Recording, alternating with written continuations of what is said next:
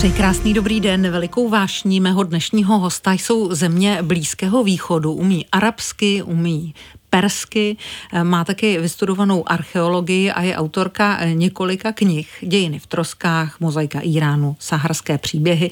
Doktorka Lenka Hrabalová, vítám vás tady, dobrý den. Dobrý den, já teda strašně děkuji za to oslovení doktorka. Já to říkám proto, že vlastně jste mě zaujala tím, jak jste dokázala přemoci některé muže na Blízkém východě pomocí titulu. To je pravda, to jsem dokázala. Já jsem si ten titul vlastně dělala jenom kvůli tomu, abych, jako, jak říkáte, přemáhala muže.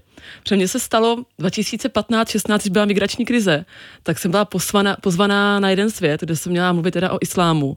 A proti mně seděl, už jsem zapomněla, jak se jmenuje, ale takový ten pán, jako ten důstojný s tím českým bříškem, co jako úplně nebyl známý tím, že by cestoval někam do zahraničí. A já jsem tehdy pomáhala na čáře, zajišťovala jsem humanitární pomoc, pomáhala jsem s tlumočením, dělala jsem ještě dokument pro Českou televizi, takže jsem jako tam prostě byla poměrně dost času a vyprávěla jsem ty své zkušenosti. A ten pán vytáhl takový jako věčný argument, ale holčičko, co v vašem věku víte. A já jsem si 25, 6. To je nefér. No jako, ale prostě fakt jsem byla v tom terénu už jako poměrně dlouho, měla jsem ten svět, o jakém jsem mluvila už tehdy najetej, žila jsem v Maroku, v Jordánsku a mě to tak strašně vytočilo, že jsem si řekla, ne, jako s těma lidma, já se prostě budu bavit jinak. A příště, až tady budu sedět, tak už to nebude ale holčičko, anebo ale slečno, ale bude to paní doktorko. Jo, a aspoň jako tím blbým titulem, který v Česku má jako stále váhu, u nás se stále těma titulama oslovuje. Být jako já, když někomu píšu do zahraničí, to je prostě Dear Mark, Dear Monika, prostě žádný jako vážený pane doktore profesore. Kdybych jako v životě nenapsala, ale v Česku to hraje roli. Takže jenom takhle kvůli chlapům s bříškama jsem si ten titul udělala. No a já jsem pochopila, že to dobře funguje i na chlapy s bříškama v tom arabském světě. Funguje. No takže, jako... takže když, jak si, protože já jsem pro některé muže v arabském světě byla neviditelná a velmi mě to rozčilovalo. To znamená, když oni budou vědět, že jsem doktorka, tak se mnou budou bavit? No jako, mně se to taky takhle stávalo a pak jsem právě v Iráku, když jsem dělala rozhovory, už jsem jako byla zoufalá, jak moc mě ignorovali, tak jsem vytáhla, jako, že mám ten doktorát. A najednou opravdu ta situace absolutně změnila. Jo, a teďka jako, že už nejste prostě jenom jako žena, to je tak jako blbý říct, ale vlastně ten svět Blízkého východu je genderově rozdělený. Mužům patří vnější svět, ženám patří ty domácnosti a ten svět jako těch rodin. A najednou prostě vy, jako, když se bavíte třeba se staršíma Arabama, takový ty 50, 60, tak prostě fungují v těch starých rámcích a tam ten doktorát teda s nima zamával a už jsem v jejich očích stoupla. Možná jsem nestoupla úplně na úroveň toho muže, jako tak 100%, ale už jsem byla partner k rozhovoru, což jsem přesně potřebovala. Mně se, Lenko, líbí, že vy se bavíte na cestách s každým, protože takhle si představuju, že Iránista a Arabista by asi fungovat měl. Je někdo, kdo se nechce bavit s vámi? Existují předsudky, tak jako my máme předsudky vůči lidem z arabského světa, tak existují předsudky vůči nám? Předsudků je určitě strašně moc, ale v zásadě jsem nezažila, že by se se mnou někdo nechtěl bavit. Jo, tam jde o to, že u nás prostě co Arab, to terorista, co muslim, to prostě nějaký násilník, to asi jako víme, jaké jsou v Česku předsudky, tak tam ty předsudky jsou dvěma typy. Nebo několik typů, ale třeba co se týče žen, tak to je několik takových základních asi, no jak jsem řekla, dva typy. To jsem se do toho zamotala trošku, tak se zkusím navázat na tu původní myšlenku.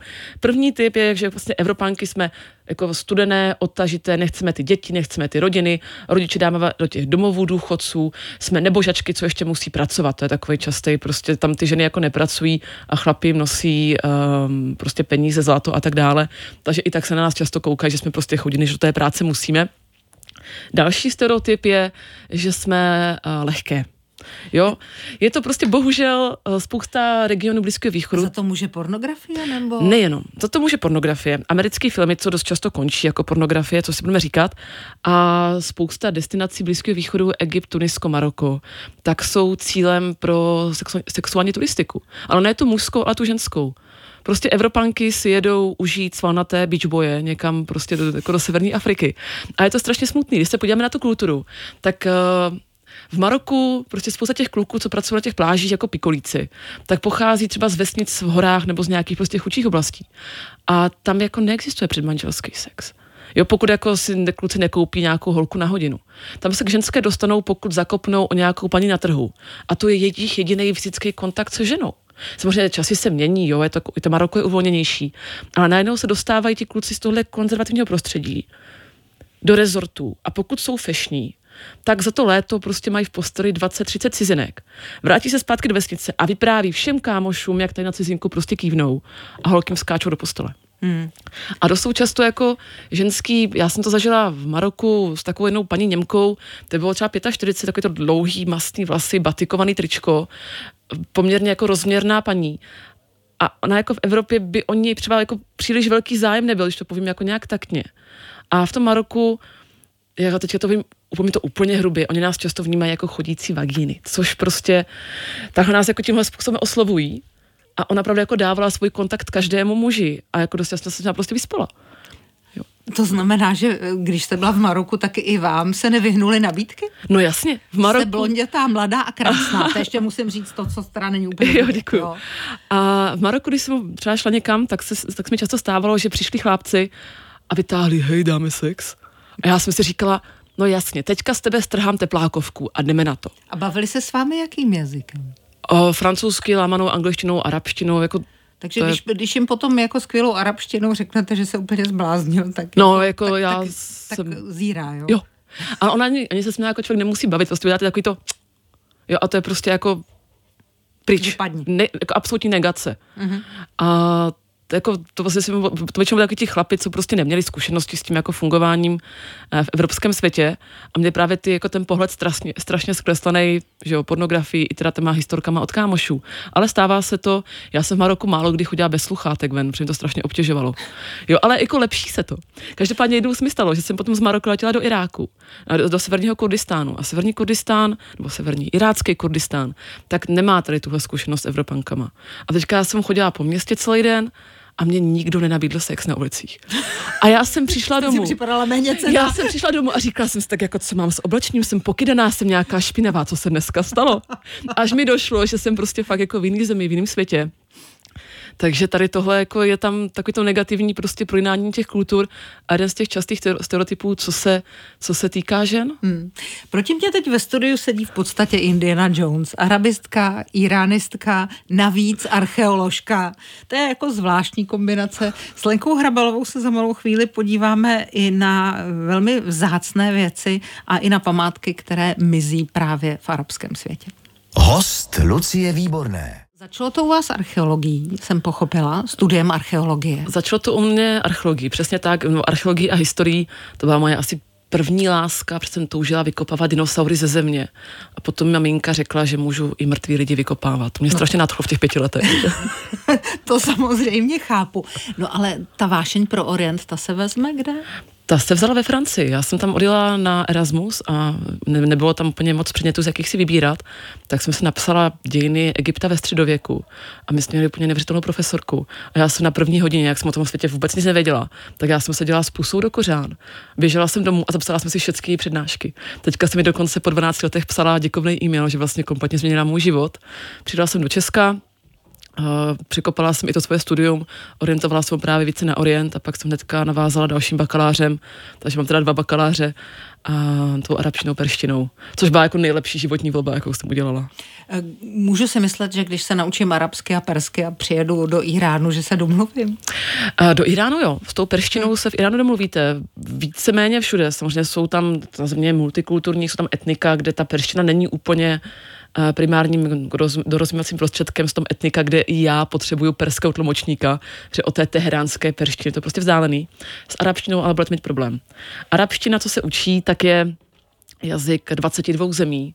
22 zemí prostě má, jako, jak se jmenuje, státní jazyk, úřední jazyk arabštinu, ale to je ta oficiální krásna. Pod tím mají dialekty a ty dialekty se liší jako čeština k ruštině, čeština k srbštině. Čili prostě marocký dialekt je ovlivněný španělštinou, francouzštinou, berberskýma jazykama. Irácký, perštinou, aramejštinou, turečtinou. Čili vlastně se jedná o dost rozdílné jazyky. A vy jako student arabštiny vlastně s tím můžete bojovat celý život a i tak prostě budou oblasti, kde se nedorozumíte. No ale zase, když se dorozumíte, tak potom i tak máte daleko otevřenější dveře.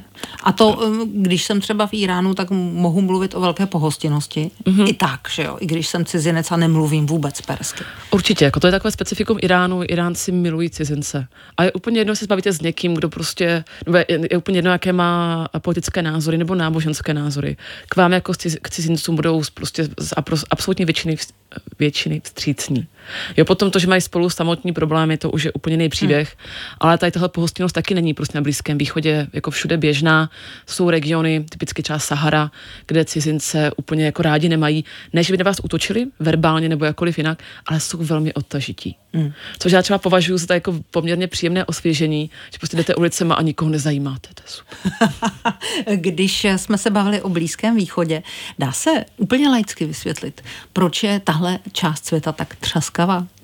Úplně laicky, tak Blízký východ, když ho definujeme jako Egypt, Sýrie, Irák, tady tahle úzká oblast, tak to je místo, kde se setkávají tři kontinenty. To je prostě místo křižovatek, místo kultur, místo náboženství, místo významné pro ekonomiku, místo významné pro geopolitiku, takže to je ten primární důvod. Tam prostě opravdu se setkává jako úplně všechno, co se týká Evropy, Asie a Afriky.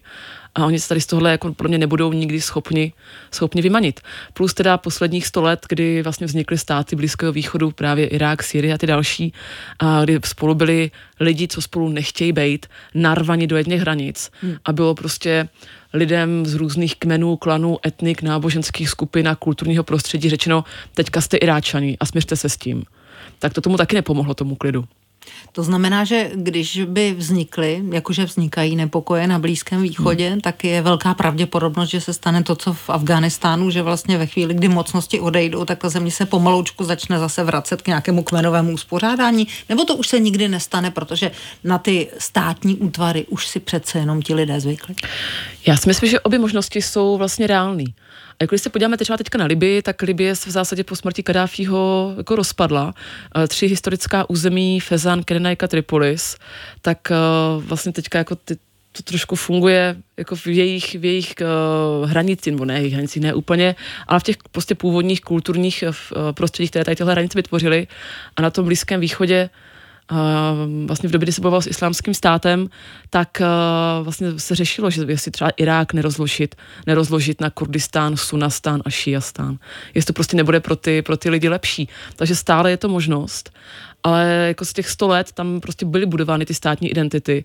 Čili asi jediné, co se dá říct, jako 100%, tak žádné rozhodnutí, žádné řešení, tak nebude uspokojivé pro všechny. Vždycky bude někdo, kdo tím bude trpět, a vždycky bude někdo, kdo se proti němu bude bouřit.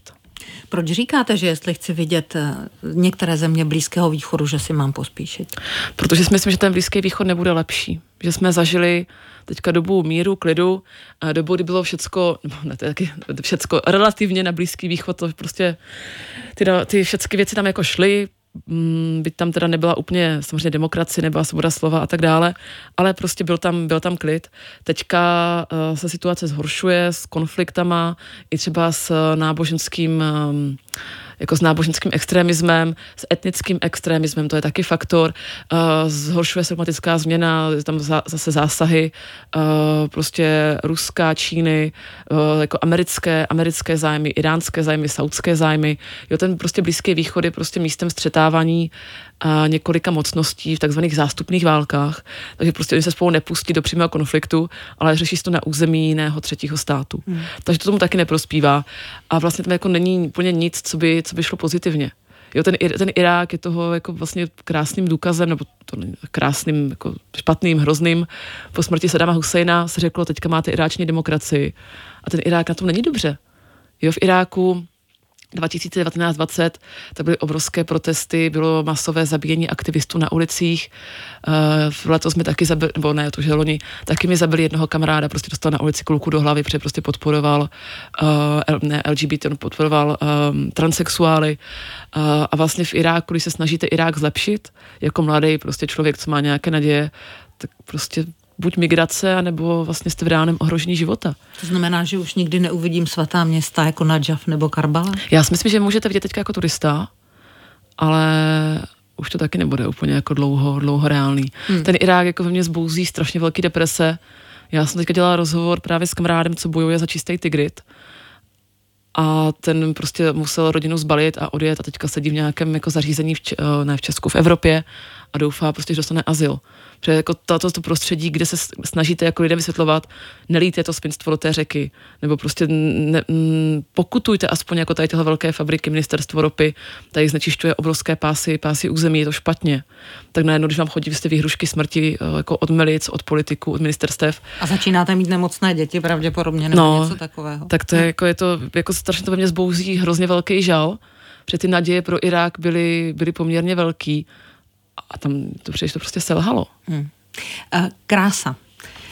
To je vlastně druhá strana téhle mince, o které se bavíme. Je to ta krása, nebo jsou to lidé, vztahy, určitá starosvětskost, nebo je to architektura stará, která vás tam táhne? Mě tam táhne vlastně to kulturní prostředí jako celek. Já bych neřekla stará architektura, protože stará architektura pro mě znamená to, že ty města jsou mrtvá. A mně se líbí živé historické památky. Já bych chtěla vidět Spálené město. Já vím, že byste chtěla. Už mi to dneska říkáte po třetí mimochodem. Ne, Spálené město je úžasné v tom, co reprezentuje. Já bych možná tady řekla posluchačům, co to je Spálené město. Spálené město je lokalita v jihovýchodním Iránu, na pomezí Iránu, Afghánistánu, Pákistánu. A je to lokalita, která je prokopaná z 10% pouze. Když tam jdete, tak to je hnědá krajina plná střepů a takových divných pahorků. A je to jedno jakoby z nejstarších měst světa. Je známé tím, že tam bylo prostě nějaké ústřední plánování, patrně jako vodovody, nějaká centrální prostě urbání záměr. A z těch 10%, co se vykopaly, tak tam jsou úžasné nálezy. Prostě první jako animace pohyblivé. Prostě stočíte hrnkem a přesto skáče jelínek. Jsou tam nálezy jako první oční implantát na kostře nějaké ženy byl nalezený. První stolní hry tam jsou nalezené. A vlastně věří se, že když se to bude kopat dál, tak tam budou prostě úžasné věci. To bylo město, které stálo mezi Sumerama, mezi Mezopotámií a mezi kulturama Indu. Takže tam vlastně ty veškeré znalosti toho dvou kultur se mířily právě přes tady tuhle oblast, která se díky tomu úžasně vyvíjela. A to jen podotýkám, tam je taky jako strašně smutně vidět, jak se ta krajina změnila za posledních 4000-5000 let. Když tam letíte z Teheránu, tak vlastně letíte přes hnědou krajinu. To je 1000 odstínů hnědé, to nevidíte žádnou jinou barvu. A potom si uvědomíte, že v městě Kášán, tak tam bylo objevena nějaká klínopisná tabulka, na Kášán je kousek, 3-4 hodinky jízdy od Teheránu, nedaleko hlavního města, asi 700 kiláků, prostě mraky kilometrů od toho Šahre Suchte, od toho Spáleného města. A v tom Kášánu se našla klinopisná tabulka vyprávějící o královně, která sedla do lodi a plula přes jezero velké jako moře tady k téhle oblasti. Lenka Hrabalová je dneska mým hostem. Lenka Hrabalová na to, jak je mladá, toho stihla poměrně hodně. Vystudovala arabštinu, perštinu, archeologii, napsala 3 knížky. 3 knížky. 4. 4. je v procesu teď. 4., 5. a 6. jsou v procesu, já jsem grafoman. Jste grafoman, ale jste úspěšný grafoman. Já bych se vrátila ještě k té archeologii a k tomu, proč se vlastně člověk do těchto míst vrací, protože tam je toho spousta. Máte nějaký vzácný archeologický zážitek? Něco, co by se dalo, když jsem říkala, že jste Indiana Jones v sukni, co by se dalo jako k tomu přirovnat? Tak to vlastně, takový ten zážitek mám. V roce... to už je 2017, to už je docela dlouho, tak v Mosulu končila válka s Islámským státem a já jsem tehdy byla v Kurdistánu a podařilo se mi získat povolení na vstup do města. A v té době Mosul, vlastně v půlce toho města teče Tigris a východní Mosul byl osvobozený, v západním se bojovalo. A vlastně v tom východním Mosulu tak jsou ruiny starého Ninive. To je to biblické Ninive, prostě obrovské, tak říká, bájné město, jako prostě Bible podává jako multikulturní velké centrum. A tam vlastně v té lokalitě tak je hrobka proroka Jonáše, která je na takovém malém kopečku. Islámský stát ji zničil, protože jim ty hrobky prostě vadily. a začala jakoby kopat tunely, aby se tam vytvořil nějaké jako zásobárny nebo tak.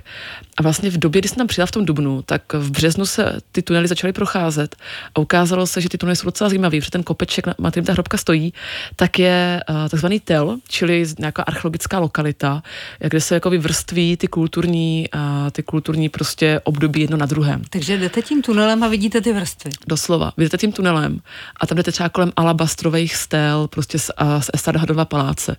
Nebo jsem došla do místnosti, kde byly prostě sloupy, hluboký studny a to prostě byly místa, kde jako se žilo před 4 000 lety. A jako já jsem tam byla jako jedna takhle z prvních lidí, když tam nepočítám ty šmejdy z Islámského státu, kdo to vykopával, tak prostě takhle, jako kdo tam byl, kdo to nafotil. Vy jste musela nějak ale přesvědčit, aby vás tam pustil. No jako jo, my jsme tam přijeli s kamarádem, taková prostě irácká kecka to bylo, jako fakt jako pábitel. A přijeli jsme tam a tam byli samozřejmě strážní, my jsme jim říkali, že nás tam pustili, v žádném případě, ne. Tak on začal kecat, já jsem začala flirtovat, že jo, prostě blondětá, prsatá, jako to na tom Blízkém východě má nějaký výhody. A takže ti hlídači, jakože jo, že půjdou s náma.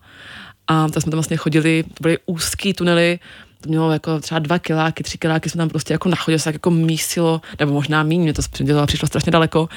A vlastně za náma chodili ti chlapi s těma sapíkama, kdyby náhodou něco, tak tam prostě smrdělo. Já jsem doufala, že tam chcípl pes, že to jako nesmrdí nic jiného. Bylo to prostě fakt jako prostředí, jak z toho Indiana Jonesa, jenom jsem čekala, kdy tam byla ta obrovská koule za náma. Jo, ale jako fakt prostě já jsem chtěla najít ty stély a ti vojáci byli tak hodní, že prostě chodili s těma tunelama tak dlouho, než jsme ty stély objevili a já jsem prostě u toho stála, jak prostě u nějaké prostě modly a zírala jsem prostě na starý vyobrazení jakoby těch nějakých 3 princeze nebo 3 dám, nebo co to tam na tom alabastru bylo. A jak jsme daleko v čase? 7 let zpátky to bylo? Ne, myslím, jako, když se dívám na ty stély, tak jak jsou staré? Jo, takhle. 3000 let? Myslím si, že takhle, no. Má archeolog v tu posvátnou chvíli, kromě toho, že si to chce užít, ještě chuť si třeba vzít nějaký malý kousíček sebou domů? Jo, strašně má archeolog takovouhle chuť, jakože fakt ty prstíky svědily. Já jsem byla i vlastně v té době v muzeu mosulském, který Islámský stát jako rozmlátil na cimpr-campr, pouze toho spadlo pár střel, plus se tam střílelo, čili tam prostě byly ty staré sochy prostě rozbitý a všude se tam válely kusy těch soch popsaný klinopisem. Takže to vás jako fakt svědí ruce. Měla jsem prostě v rukou nějaké jako texty historické, jako takové jako svitky popsané arabštinou. A já jsem vlastně v té době se znala v Kurdistánu s ředitelkou toho muzea bývalou a vlastně jsem mi říkala, že jsem prostě všecko viděla a ona mě úplně zdrbala, že jsem úplně blbá, že to měla všecko zbalit a přivést prostě k ní, protože teďka tam jako rozkladou vojáci jedině. Takže, a to je pravda. No, to je pravda. Ale jako, jo, samozřejmě ty choutky tam jsou, ale přeci jenom napsala jsem knížku Niční památek, kde se... Dějiny v troskách, kde se právě věnuju rozkrádání památek, tak bych si musela jako nafackovat, kdybych toho na tom sama podílela. Vy jste řekla prsatá blondýna, mladá, krásná, s jako neuvěřitelným úsměvem a ještě s takovými znalostmi. Umím si představit, že to někde funguje, ale taky si umím představit, že prostě v některých částech to musíte schovat. Jak je to vlastně s tím, co si můžete a co si nemůžete dovolit? Tak já na Blízký východ nejezdím balit chlapy, a nejezdím jako nikoho přitahovat. Jo, já prostě fakt jako mám ty svoje hnusný šustáky, mám to hnusně vytahaný triko a já tam nechci prostě figurovat jako prostě někdo, ke komu prostě chtějí jako nějakým způsobem jako být přitahování. To je blbá věta, ale ten harassment tam samozřejmě je. A já se s tím setkávám docela často, prostě ať už se chlapi přímo zeptají, jako jestli si to spolu nerozdáme, nebo prostě vám potom posílají nějaké bizarní zprávy. Já to nesnáším. Já to jako prostě opravdu jako to nemám žádný respekt, ale uvědomuji si, že to prostě vychází z toho kulturního nepochopení. No ale předpokládám, že když jedete do Balučistánu nebo do určitých částí, tak musíte prostě i se oblékat podle toho. Nemám s tím problém. Já mám přes ty hnusný šustáky vtahny triko ještě prostě přehoz, šátek a prostě opravdu jako, že aby tam jako co nejméně křivek prostě jako bylo vidět, tak se snažím. Jo, kdy prostě je dobrý mít dlouhý rukáv, tam mám dlouhý rukáv a nemám prostě problém jako se zahalovat víc či méně prostě podle potřeby. Jo, jenom prostě jde o to, jako k té kultuře se přizpůsobit, respektovat to. My si musíme uvědomit, že ti chlapi, jejich manželky, jejich sestry, jejich matky chodí všecky zahalený od hlavy k patě. Oni nevidí žádné odhalené části jako jiné ženy než svojí. Tak prostě samozřejmě potom, jako když vidím, jak tam pobíhám prostě někde v krátkém rukávu, tak už i ten krátký rukáv je prostě pro ně jako něco jako sexuálního. A mně to je fakt jako tak nepříjemný, že prostě jako já si oblaču ten pytel, abych prostě jako byla spokojená.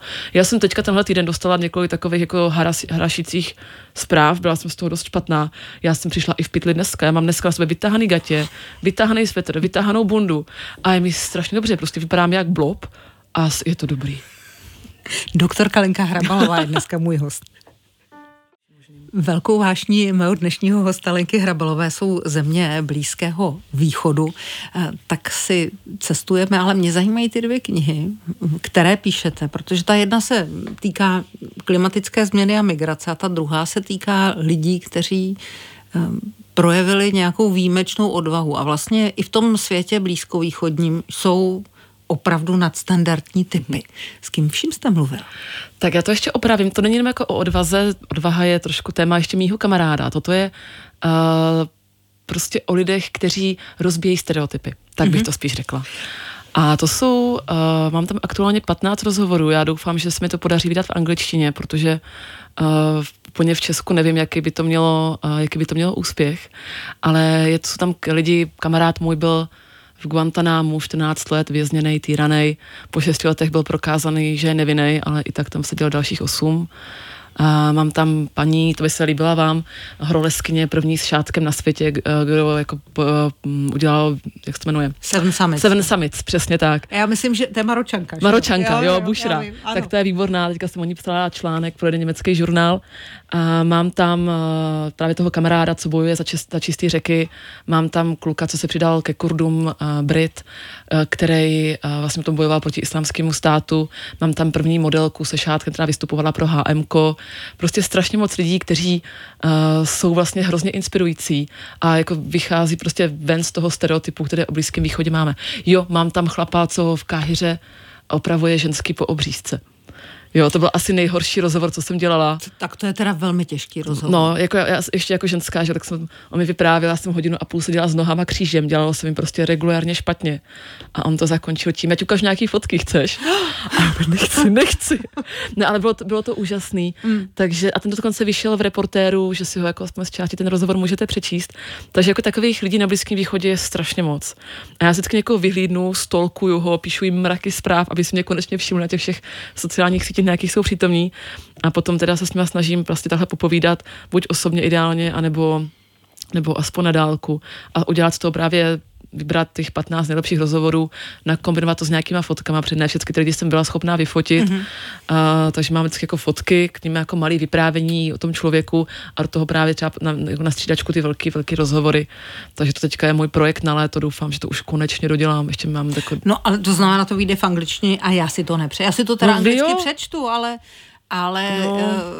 Vy se obáváte toho, že tady máme jako ještě příliš konzervativní společnost, jinými slovy, že i tito lidé by byli pro nás moc nadstandardní, nebo by to chtělo číst jenom velmi málo lidí? Možnost B, si myslím. Možnost B, to znamená prostě máme tady pořád nějaké předsudky. Jo.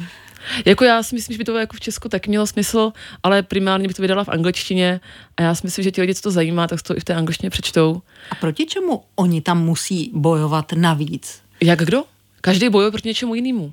Ale někdo bojuje proti politice, proti politikům, proti milicím. Další bojují třeba v Evropě. Ten můj kamarád, co se přidal ke Kurdům proti Islámskému státu, tak jsem to vrátil do Británie. Byl to prostě jako Brit se vším všudy, prostě původní stará rodina. A Británie byl obviněný z terorismu. Jo? Že prostě bojoval proti tureckým milicím spolu s Kurdama. Takže to docela dopadlo tak, že se spáchala sebevraždu nakonec. Jo? Že tak jako ty lidi prostě se potýkají jako jak na té státní úrovni s problémama, tak třeba i na té tradiční úrovni, ta Bušra, ta horolezkyně, tak samozřejmě prostě je kolik teďka je přes 50 a je vlastně funguje v té tradiční marocké společnosti a vysvětluje lidem, že i ženská prostě může chodit ven. I ten šátek, že není diskriminace, takže vysvětluje jak muslimům, tak nemuslimům, že šátek není diskriminující věc, proto byl člověk úžasnej. A další se třeba potýkají s rasismem, Jo, jako je tam toho strašně moc, proti čemu na Blízkém východě se můžete postavit a vlastně ty lidi jako jsou pro mě strašně úžasní. Jak vás tak poslouchám, možná by bylo bezpečnější pro vás utéct ke střepům a k té archeologii, protože to je takový, i když mizející, ale bezpečný svět. A vám leží na srdci blaho toho kontinentu víc, nebo budoucnost toho kontinentu, když vlastně píšete i o klimatických změnách, nebo chcete, aby my jsme věděli, že část těch lidí, kteří se snaží najít lepší domovy, prostě sem nejde jen tak, z plezíru. Vlastně obojí. Já bych se strašně přála, aby tam ti lidi žili dobře.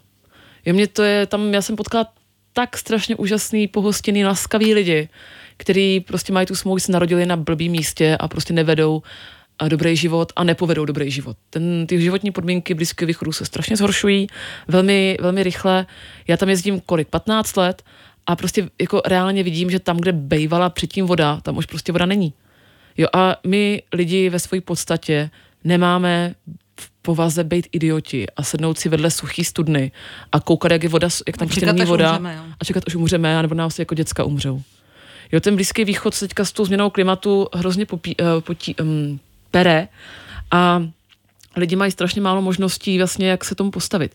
Jedna z možností je odejít, jako v rámci země, nebo prostě potom dál do Evropy, kde dostávají tu odpornou nálepku ekonomický migrant.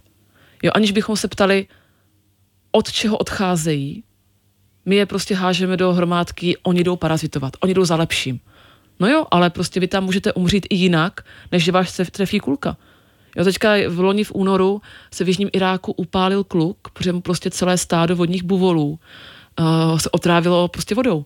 To bylo stádo za třeba $200,000. To byla obrovské množství peněz, o jakých přišel. A on jako neměl vůbec nic a prostě se upálil. Jo, a teďka ty se tam potýkají, se hrozně rychle se zhoršují těma podmínkama životníma a prostě proto nějak musí řešit. Další, k čemu to potom vede, tak je to, že... Podle mě radikalizace, ne? Že prostě vláda se o nás nepostarala, tak my půjdeme buď k islámskému státu, nebo k nějaké jiné partě a ty se o nás trošku postarají. Přesně tak. Jo, a to nemusí být jako náboženská radikalizace. To jsou tak, jako takzvané antisystémové skupiny. Skupiny, které nabízejí jiný systém, než ten stát, v jakém žijete.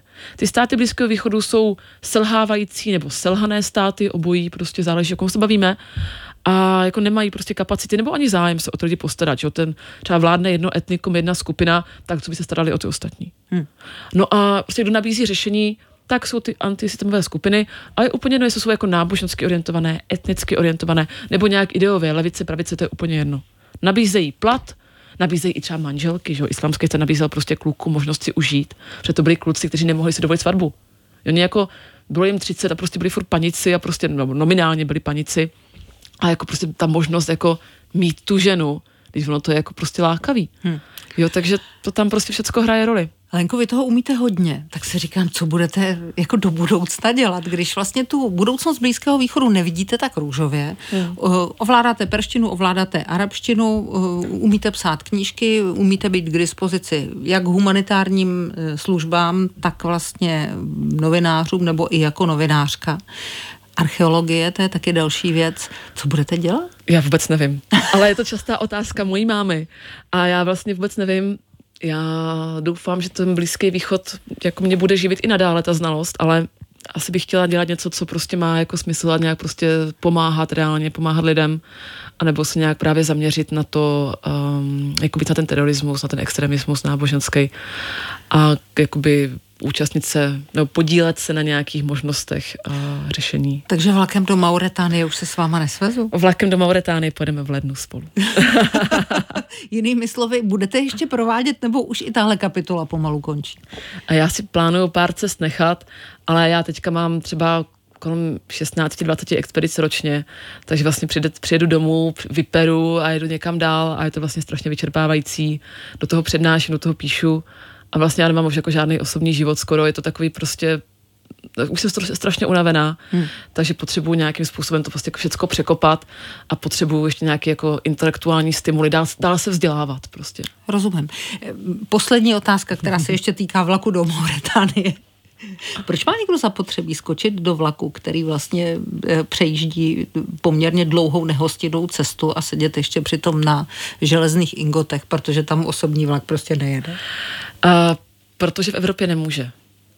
Jo, my v Evropě prostě žijeme v nějakém prostředí, které je jako hodně regulované, tiché, klidné, čisté a prostě ta Afrika vlastně nabízí jako vzruchy, které tady prostě nenajdeme.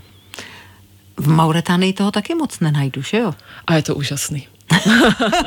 No a tam jde o ten vlak, anebo vlastně o tu nějakou autentičnost ještě místa? Tam jde určitě o tu autentičnost pro mě. Mauritánie není destinací, kam jezdí turisti, takže to taková pořád teda inkognita, nepoznaná země, a kde prostě lidi vás nemají moc rádi, moc vás tam nechcou, nebo nechcou. Drží si ten odstup, jak jsem o tom mluvila předtím. A zároveň Mauritánie byla v minulosti místem transsaharského obchodu, tam jsou stará města, kde kdysi prostě byly obrovské knihovny, obrovská náboženská centra, takže to takový i prostě reminiscent té saharské minulosti. A to nejenom jako před pár staletími, my tam prostě potkáváme zaniklé osady z neolitu, třeba staré 8 000 let, prostě skalní malby žiraf, prostě uprostřed Sahary máte malbu žirafy. Jo, že prostě vidíte, že i to klima se takhle mění, že ta Sahara nějakým způsobem osciluje mezi zeleným a hnědým. A vlastně pro mě ta Mauritánie, to je jako, ta se mě absolutně uchvátila. Jo, opravdu jako tam nic není. Krom těch jako pár starých měst a toho vlaku, ale jako ta syrovost tady tohohle kraje, té Sahary, tak to je prostě, no, to už málo kdy na světě najdete. Doktorka Lenka Hrabalová, dneska můj host. Děkuju za to, děkuju za otevřenost, za upřímnost a ať se vám daří. Děkuju moc krát, nashledanou. Lucie Výborná od mikrofonu přeje dobrý den, ať se dneska daří i vám.